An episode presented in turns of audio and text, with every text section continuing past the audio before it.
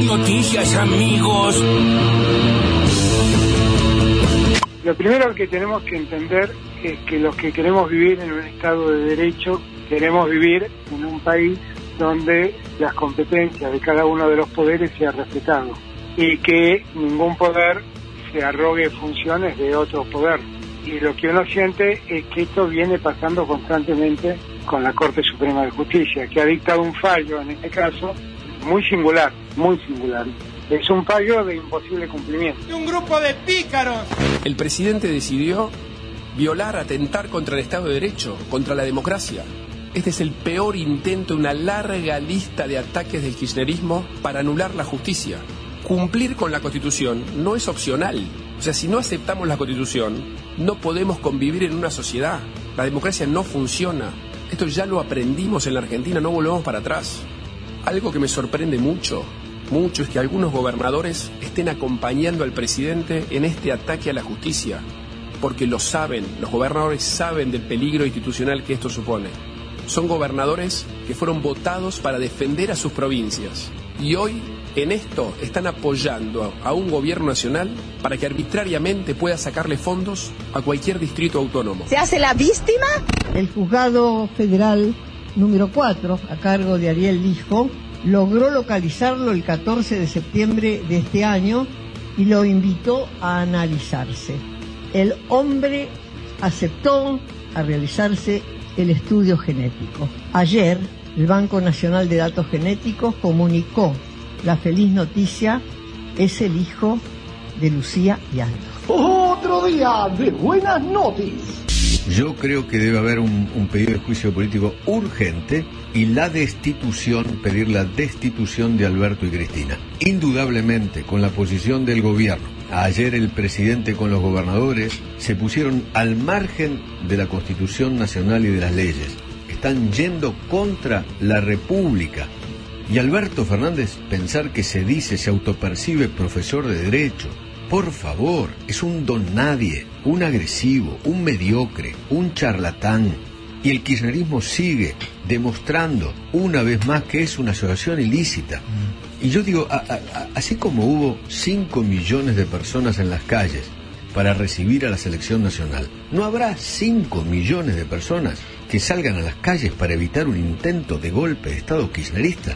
Alberto Fernández va a pasar a la historia como un presidente mediocre, pusilánime y golpista. Ahí lo tenés al pelotudo.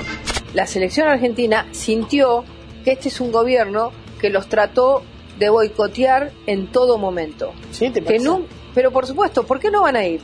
Porque son chicos de campo, chicos de pueblo, chicos que todos humildes que, que trabajan en la Argentina. Les iban a meter 70 relatos distintos puestos en la boca de los jugadores. Claro. Y yo creo que los jugadores dijeron, miren, nosotros no queremos entrar en esta, este gobierno no nos representa y quiere utilizarnos. Y por eso no fueron. Son medio fantasiosa vos, puede ser.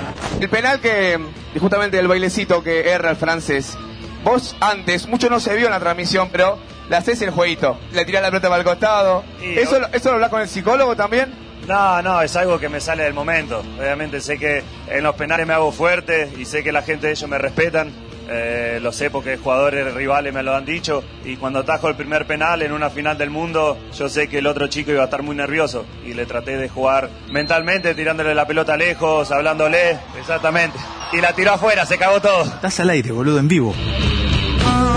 Vamos Argentina, sabes que yo te quiero.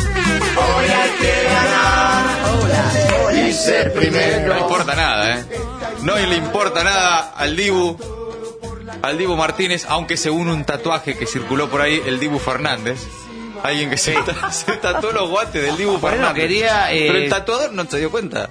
Bueno, quería también homenajear a Enzo. es una mezcla, claro. te hizo todo- Yo tengo, yo tengo una teoría con el tatuaje ese. Es, fue una mina y dijo, ¡ay, haceme el tatuaje del Sí. Dibu Fernández! Y el tatuador con una bronca bárbara dijo, bueno. Pero eh, eh, no, hay, no hay un filtro antes de eso. Eh, Bueno, antes de tatuar una piel, no hay un filtro de alguien que diga, che, no es Fernández, es Martínez. Bueno, bueno, Claro. no, no hay un corrector. Si hay algún oyente de, de, de, de- de ascendencia oriental eh, ya sea japonesa o china, eh, me- no me va a dejar mentir. He sabido que eh, se pone cualquier barbaridad en eh, cuando escribime el nombre en japonés. sí, claro. He sabido que le pone, Sí. tráeme, tráeme una grande musa, digamos. Hasta el 15 Sí, resiliencia en chino. Claro, Pues dice, sí. no, Ah, y le pone el ángulo. Bueno, Patricia Bullrich y su opinión de por qué la selección no pasó por Casa Rosada, eh, interpretación libre. Eh, desarrolle. ¿Qué te parece vos? Dale, total. Eh, no, y lo de Feynman también, ¿no? Pidiendo que la sociedad salga a la calle para evitar un golpe de Estado. Pero ¿En qué realidad están viviendo, no? ¿Dónde viven? Una realidad No, no. paralela. Están en una nube de pedos total, ¿eh? Es tremendo, es tremendo. Obvio que también escuché en un momento de hoy a Andahashi diciendo que llovían matanceros sobre el micro. ¿Cómo? Que llovían matanceros sobre el micro. El micro de la selección, por, Por los lo- dos que por se lo que tiraron. Sí, ah, por, llovían. Sí, una ¿Qué les lluvia de matanceros. claro. Llovían, aparte matanceros. Matanceros como un insulto, digamos. Y aparte, ¿qué sabía? ¿Qué sabía de dónde, de dónde venían esos? Si era el puente ahí de General Paz. Bueno, pero tienen, era- tenían toda la pinta de ser matanceros. No, mira. no, es, es una es una desmesura todo, todo. Re- veía hoy más temprano también una, una nota en Infobae de, del vocero de Videla, que es Seferino Reato. Sí, claro. ¿no? Eh, vocero de, de un, de un Genocida. asesino, de un asesino. Una columna de opinión en, en Infobae que dice, el día que Videla no se animó a desobedecer a la corte. es, es- es mucho hasta para vos, Reato, esto. Eh, pero estar en esa, ¿viste? Es, es todo desmesurado. Eh, eh, no importa, es como todo tiene que ser cada vez más inflamable y, uno peor que el otro y entonces ver quién se destaca diciendo la barbaridad más grande eh, y la competencia es feroz, realmente, porque lo están dando todo. Por suerte, en el medio de todo esto, abuelas y el nieto 131 y la palabra de Estela. Alegría, Y- sí. Qué alegría y, y otra buena noticia. Esa ¿eh? es una buena noticia. Y el gran abuelas, noticia. la la la la la, muy bien, merecido también. Sí, fantástico El ese. Que se reconfigura también, es ¿no? Está lindo, buenísimo. Es hermoso. Y el dato, ya que todo tiene que ver con el mundial, eh, de que el nieto 131 nació en el 78, la primera denuncia se hizo en el 86 y aparece en el Elijo 2022. creer. Vamos, vamos a Yo qué sé, gente. Yo qué sé. Elijo creer. Yo le agarro de esas todas. ¿eh? Sí, Estoy- sí, sí, sigo sí. en ese plan, modo elijo creer. Bueno, eh, también escuchábamos a Alberto, a Larreta eh, y todo eso entre las voces del día. Mejor vamos a las noticias de maldita suerte. Una pequeña ayuda de los amigos. Coparticipación. Larreta vuelve a buscar el favor de la Corte Suprema. Anunció que denunciará al Gobierno Nacional por quebrar el orden constitucional. Tras afirmar que el presidente decidió atentar contra el Estado de Derecho, Rodríguez Larreta confirmó que los bloques de Juntos por el Cambio en el Congreso están analizando otras acciones judiciales y legislativas. En este sentido, sugirió que uno de los procesos podría ser el juicio político contra Alberto Fernández. Para Macri, Incumplir el fallo destruiría la continuidad jurídica y Carrió presentará una denuncia penal, tan re tranquis. Ayer el gobierno anunció que recusará a los miembros de la Corte en la causa de los fondos coparticipables. Alberto Fernández le pidió al presidente de la Corte, a Rosati, que retome la senda del derecho y que deje de atender su ego. Ya aprobamos la tercera. El FMI aprobó la tercera revisión del programa con Argentina y el desembolso de los 6 mil millones de dólares. El directorio del Fondo Monetario aprobó ayer en Washington, eh, Estados Unidos, el cumplimiento de las metas de déficit fiscal, emisión monetaria y acumulación de reservas para la tercera revisión del programa que mantiene con la Argentina para refinanciar el crédito de 45 mil millones de dólares tomados en 2018. En un comunicado, el FMI dijo que el plan de Sergio Massa comienza a dar resultados y se nota en una baja de la inflación al 4,9% mensual registrado en noviembre. Un poquitito más justo. La distribución del ingreso mejoró en el tercer trimestre. El índice que mide la brecha de ingresos disminuyó en realidad al mismo periodo, en relación al mismo periodo de 2021, según datos del INDEC. La diferencia entre los extremos de ingresos altos y bajos fue de 13 y se redujo dos puntos en la comparación interanual. El INDEC también informó que la población ocupada, el ingreso promedio fue de 83.750 pesos durante el tercer trimestre del año. Reclamo en pausa. Organizaciones sociales van a ser recibidas la semana próxima por Tolosa Paz y levantan el acampe. Silvia Sarabia, coordinadora nacional de, territorial de Libres del Sur, eh, que junto a otros movimientos sociales estuvieron dentro del Ministerio de Desarrollo Social desde las 20 hasta las 2 de la madrugada de este viernes, contó que se reunieron con funcionarios del gobierno para obtener una respuesta concreta a el pedido de entrega de canastas navideñas y herramientas e insumos para los espacios de trabajo. Después de seis horas, mientras afuera se desarrollaba un acampe de 40.000 personas, se largaba la lluvia y no se movía nadie. La respuesta llegó entonces el miércoles los va a recibir Tolosa Paz, según manifestó la dirigente.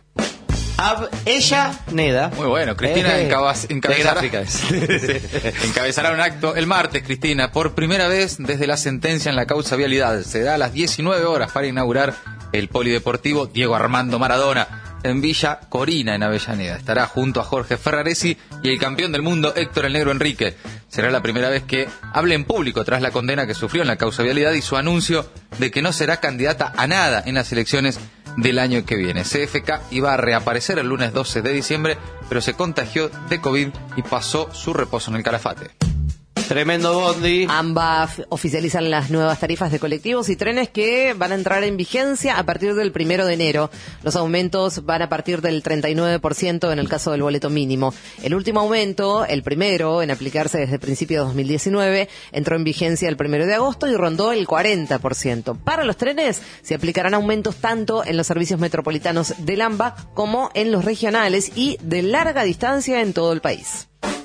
Castillo tuvo visitas. El equipo de la Comisión Interamericana de Derechos Humanos se reunió con Pedro Castillo, el expresidente destituido, cumple 18 meses de prisión preventiva en el penal de Bardadillo en Ate por haber intentado cerrar el Congreso. El encuentro fue confirmado por la Defensoría del Pueblo que acompañó a la delegación de la CIDH. Según informaron en sus redes sociales, la visita sirvió para verificar las condiciones de reclusión del exmandatario.